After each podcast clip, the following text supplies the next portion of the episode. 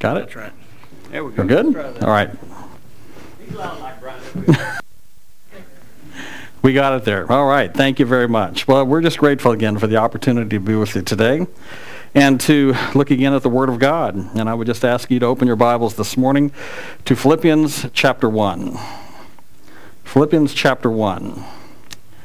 It's always a great thing to be with the people of God. It's a great opportunity to preach and study the Word of God. It's a great opportunity to behold what Christ is doing in his church throughout the world and also what he's doing in his church local here at Grace Bible Church. I've known Brian for 10, 12 years, 10, 11 years or so. He's a great friend, a dear brother. It's, it's great just to kind of track and see what's going on with the ministry here and from time to time to be a part of it. We're very thankful for that opportunity. It's a precious work that uh, Jesus Christ is doing here. And as Brian asked me to preach, you know, I just naturally thought of what I thought might be an appropriate passage, especially in light of what you've been studying. You've been going through the book of Acts. He's updated me on that. And I also wanted to kind of just tie into what you've been studying and blend it in with the Thanksgiving theme. Thanksgiving, of course, is this week. So just trying to kind of pull all those things together. What you've studied, Thanksgiving. I thought a very appropriate passage today to look at would be Philippians chapter 1, verse 6. So open your Bibles there and read with me as I read this verse. For I am confident of this very thing, that he who began a good work in perfect it until the day of Christ Jesus. Now, what is the work, or what is the book of Acts all about? The book of Acts is all about Jesus Christ building his church. That's what it's all about, isn't it? And that's something to be thankful for, isn't it? It's something to be thankful for because Jesus said, the gates of hell will not prevail against his church. That's Matthew chapter 16, verse 18. That's especially comforting for me this year, and hopefully for you as well. Let's just stop and think about that. It's comforting because it goes without saying how much we've seen our own society become more and more hostile towards Christianity over this past year. And from everything that we see, it's only going to get worse. And we're not used to that. And it can provoke in us an anxiety and a fear. What kind of a world are our kids and grandkids going to live in? What's the church going to look like for them? We can understand the concerns that people have because of things that they've seen within our society in these last 12 months. We can also be concerned because of things that we're seeing on the outside. We see radical Islam annihilating Christians wherever they can, and we're not only concerned for them, but also for ourselves. What is going to happen if that ever hits our own shores? We're concerned about that. And that's why it is so comforting to understand what we see here in this verse. God is going to finish what he has decreed in eternity past. His eternal counsels will stand. He's going to finish what he has begun, and that includes the church.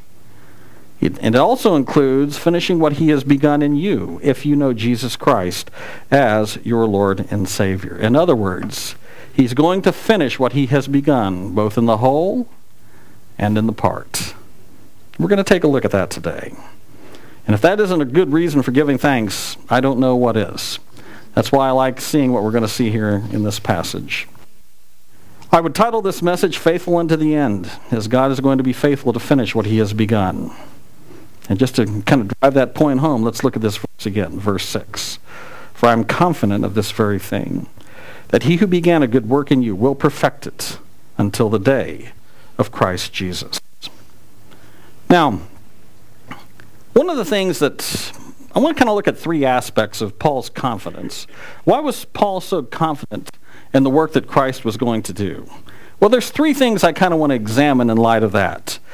And the, the same things that we're going to see here, I, I think can be comforting to all of us because I think we can all identify with the circumstances here that, uh, that uh, birthed the church at uh, Philippi.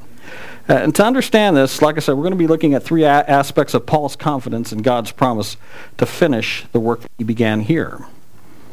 Let's go ahead and start at their beginning. I'm going to title this looking at Paul's confidence in light of their past. And by that I, I refer to their beginning. Paul's confidence in light of their past, meaning their beginning. Turn with me to Acts chapter 16. Acts chapter 16.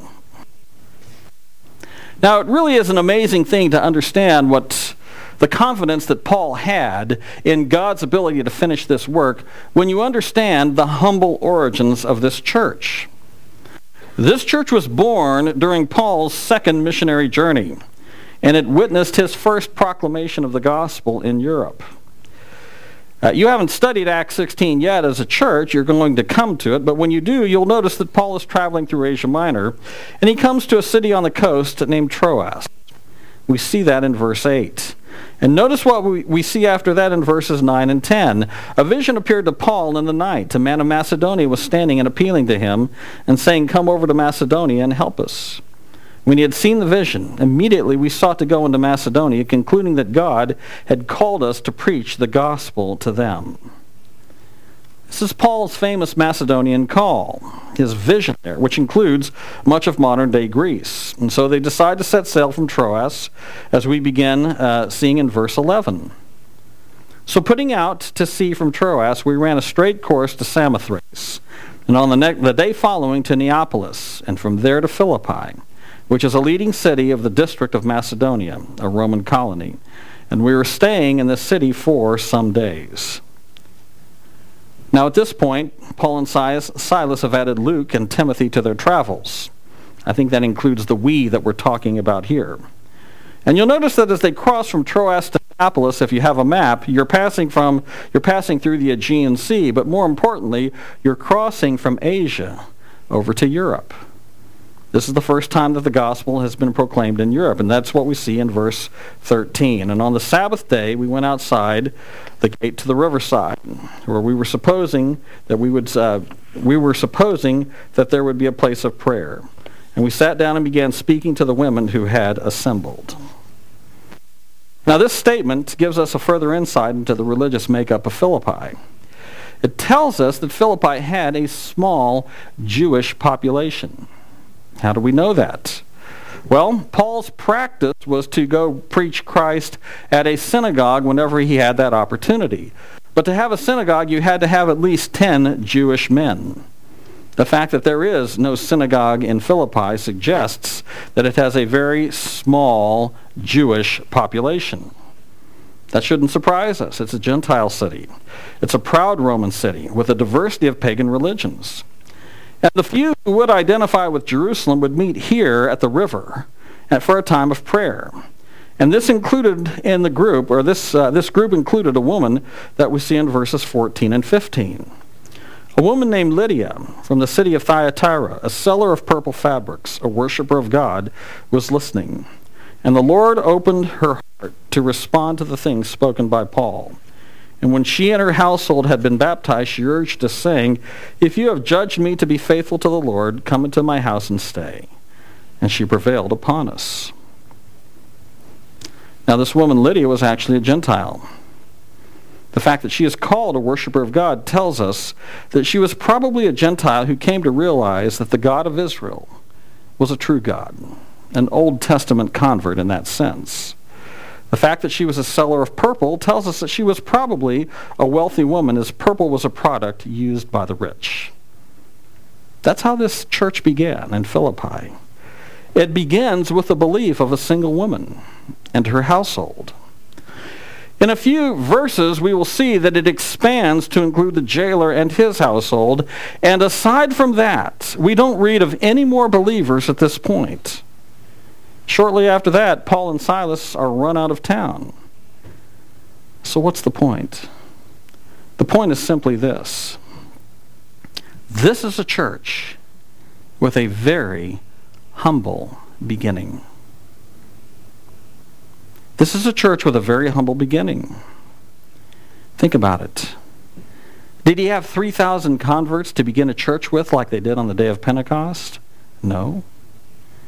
Did he have a church training center and plant church planting center like at Ephesus where he spent three years? No. Did he even spend three weeks or three Sabbaths like he did in uh, Thessalonica? No.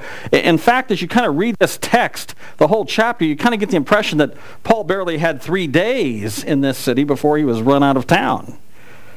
He didn't have much to work with. Did he have any Jewish men from an Old Testament background that he could build upon? No. He had two households, Gentile households didn't have much of a context or much of an understanding about the Word of God. The point is simply this what kind of a foundation is that for a church plant? That would fail everybody's model. And the thing that I am comforted by in this is that Paul is starting here. This church begins from a very humble origin. Now, let me ask you this. Stop and think about your own life. Some of you came from believing homes, and that's great. Others of you did not. My wife and I are first generation believers.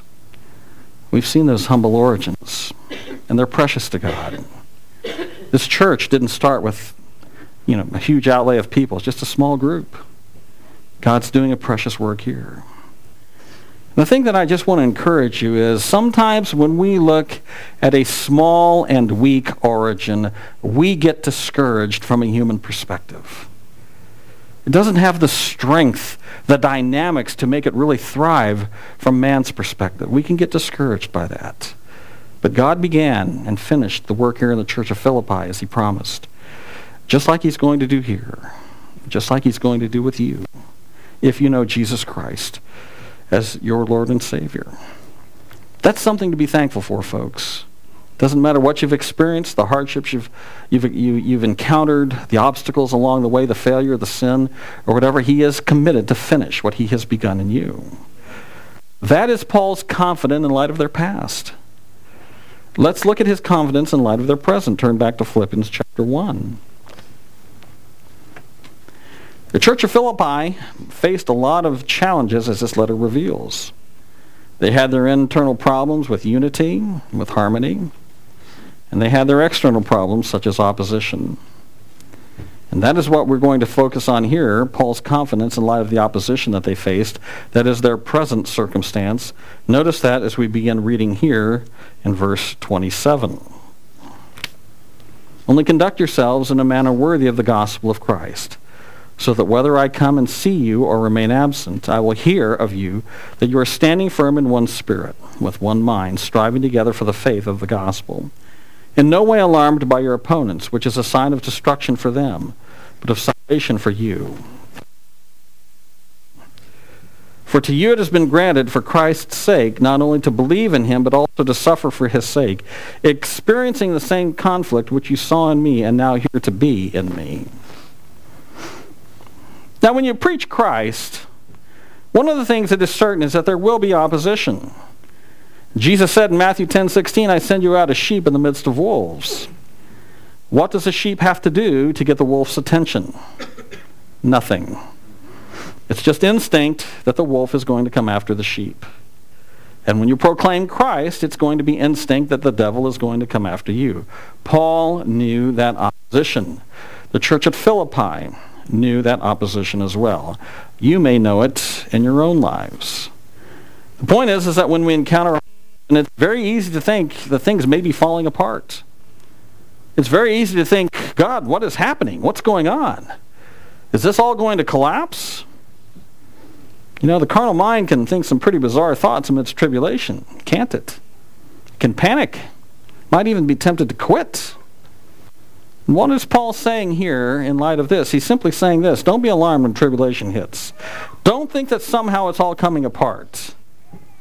On the contrary, it is only the testimony that God is at work.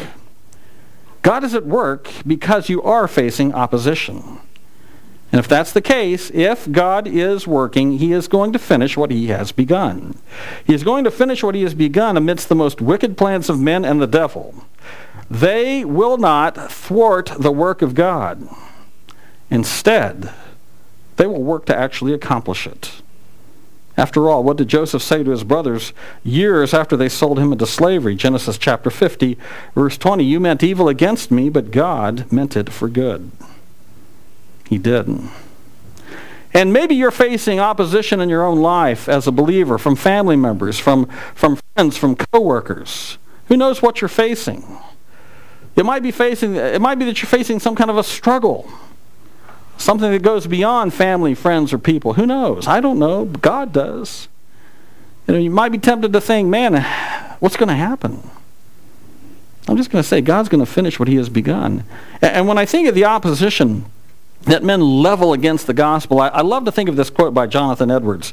This is in his famous sermon, Sinners in the Hands of an Angry God. Listen to what he says. There is no fortress that is any defense from the God. Though hand join in hand and vast multitudes of God's enemies combine and associate themselves, they are easily broken in pieces. They are as great heaps of light chaff before the whirlwind, or large quantities of dry stubble before devouring flames. Isn't that awesome? Men who seek to attack God, who seek to thwart his work, are like stubble attacking a fire. I love it. Fire only gets bigger, doesn't it? You know, you can always face just about anything that you're going through as long as you know you're going to win. Can't you?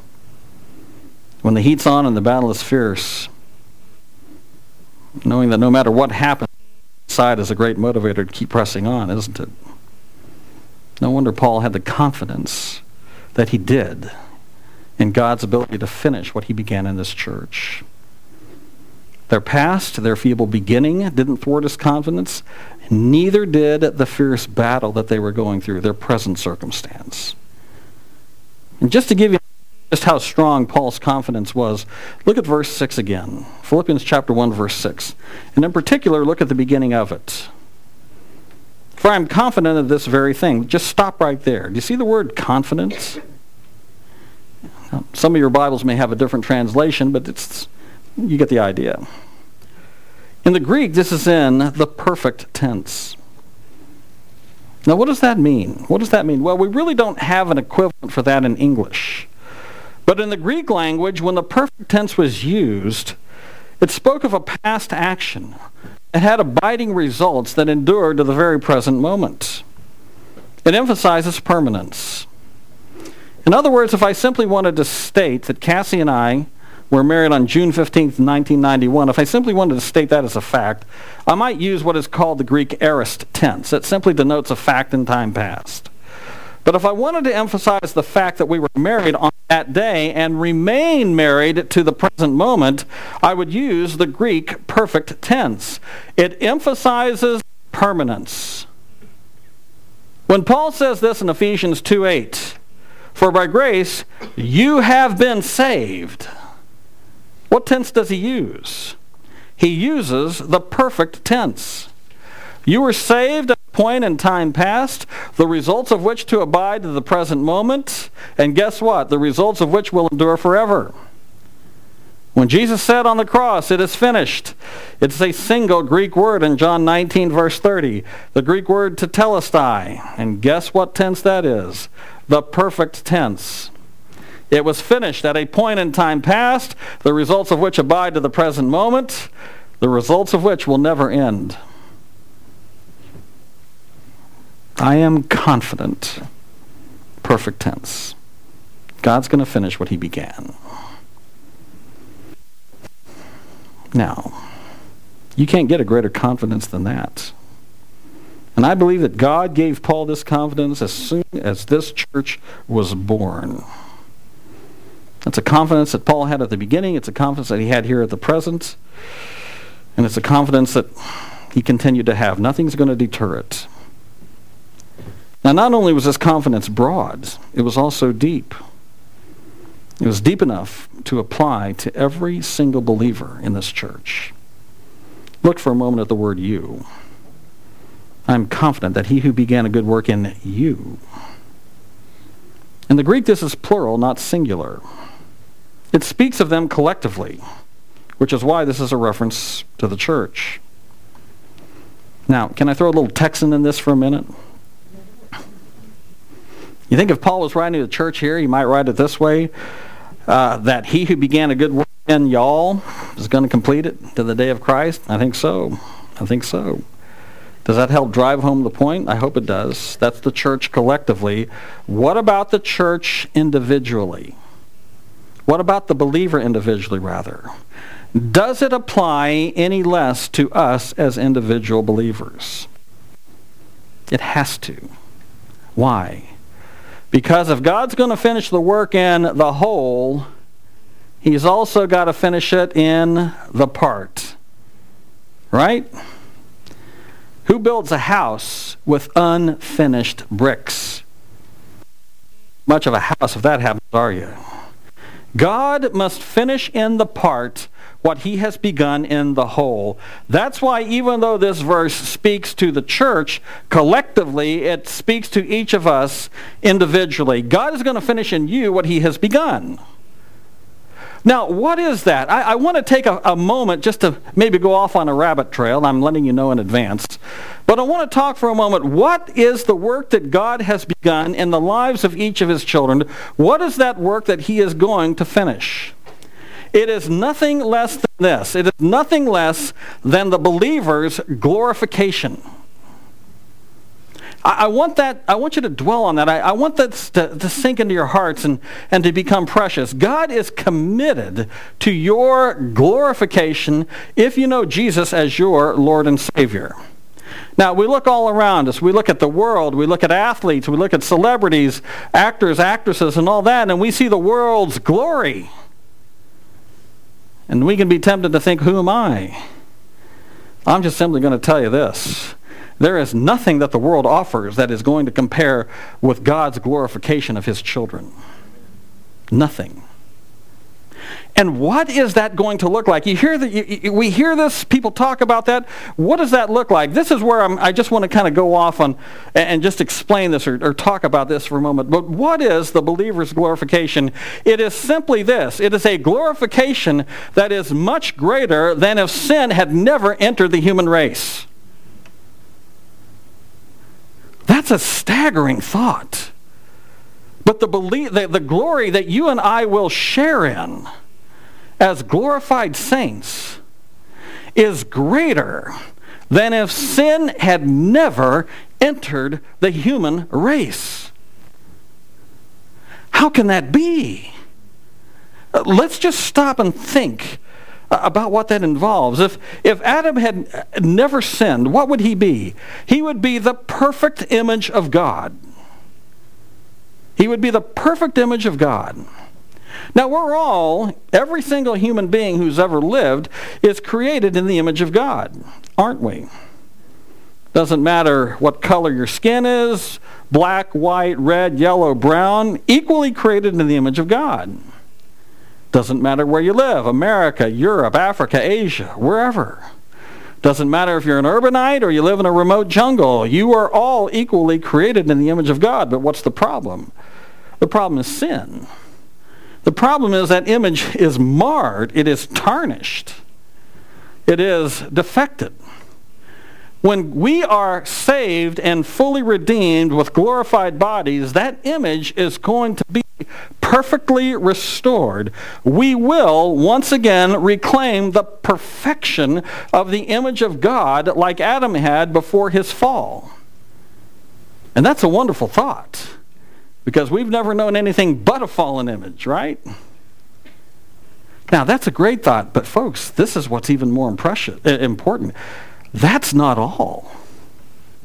Not only will we have the reclaimed perfect image of God, but added to that, we are going to be conformed into the image of who? Christ himself. Romans 8:29, whom he foreknew, he predestined to be conformed to the image of his son. Now that's something that was never said of Adam before the fall. He was the perfect image of God, and that's a glorious thing to be. We will have the, the, uh, the uh, restored perfection of the image of God, but added to that will be the image of Christ that we would not have had had sin never entered the human race. That's the added glory that we have. What does it mean that we will now also share in the image of Christ? It means that we will reflect his glory in a manner that identifies us with him without robbing him of deity. And folks, I'm getting a little ahead of myself because I want to go to John 17, but this is all part of that. I'll just go ahead and, and talk a little bit about this now. But the Father in eternity past made a covenant, a promise to the Son, where he says, I love you so much that I am going to create for you your own image, which you're going to redeem. And that's going to be my gift for you for all eternity. And that's something that, that's a promise from the Father to the Son. And when we are glorified to the fullest, we are going to reflect the image of Jesus Christ. We aren't going to be simply the restored image of God. We're going to have the added image of Christ to that. What will that look like? I don't know.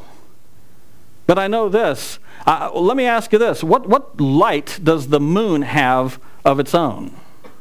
Not a bit. Not a bit. We love to behold a beautiful moonlit light, don't we? But where's that light come from?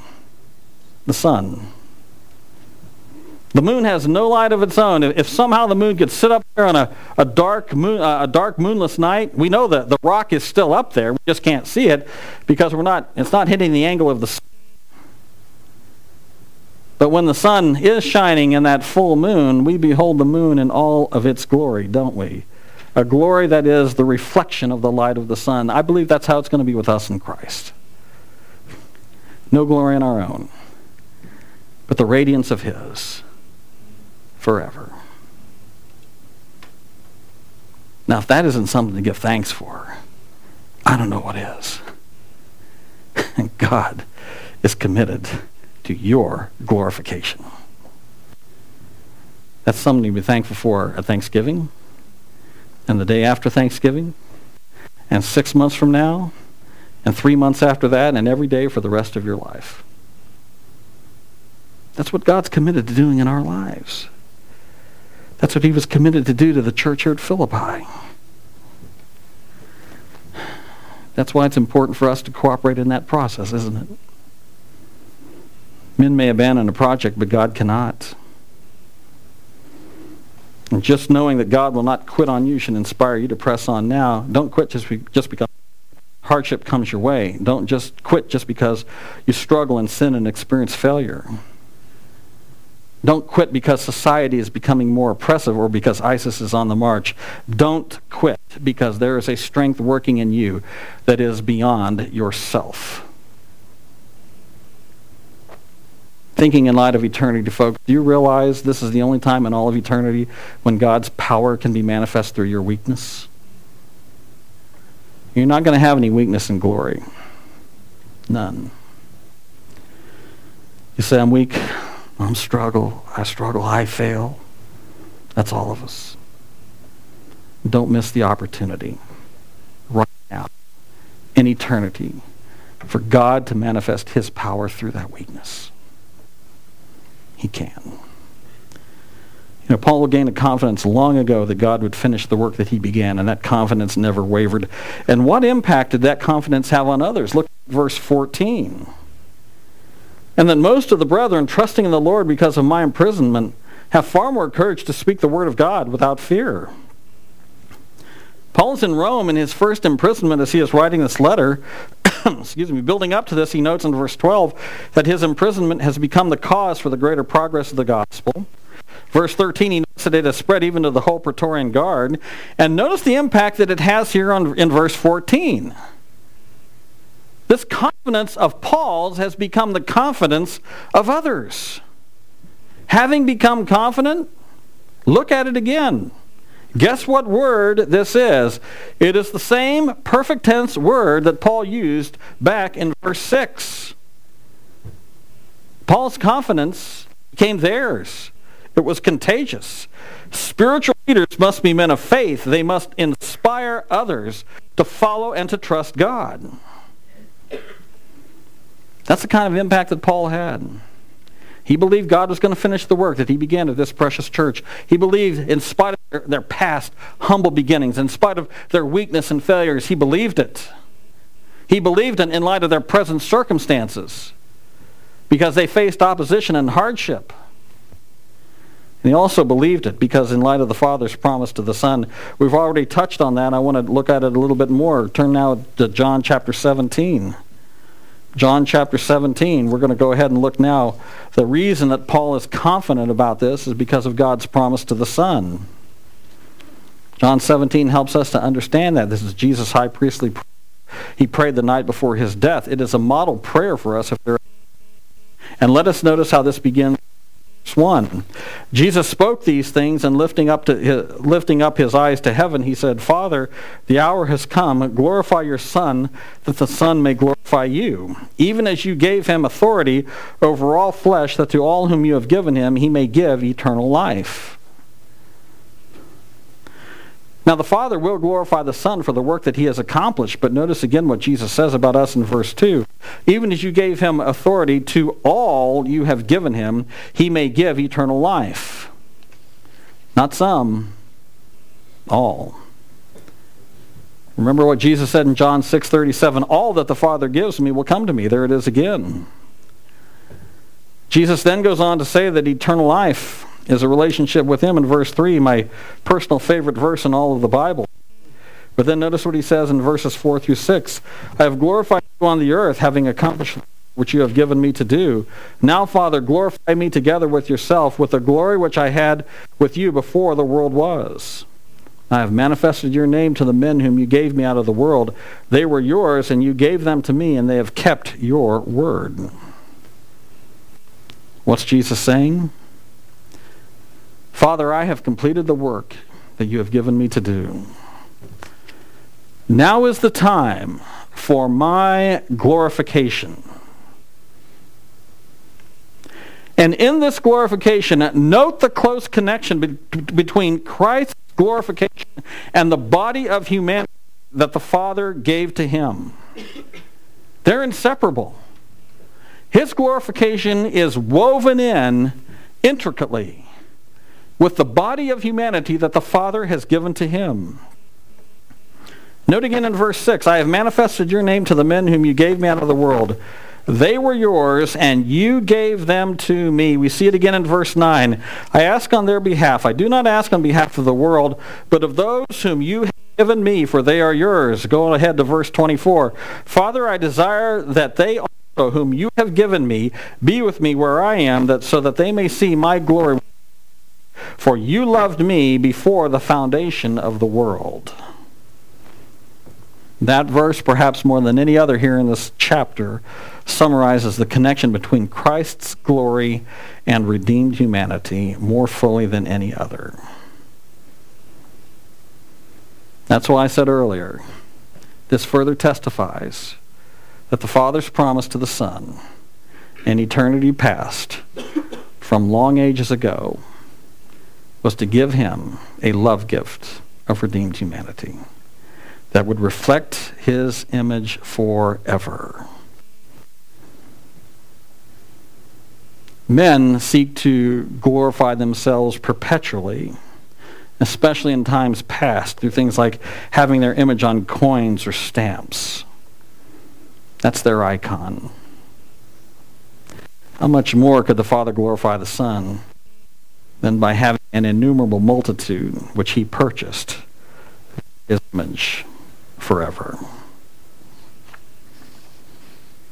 Folks, God is committed to finishing the parts and in the whole what he has begun. And one thing that's so precious about this is that somehow if even one believer was missing from this group, even one, the Father would have been unfaithful to the Son.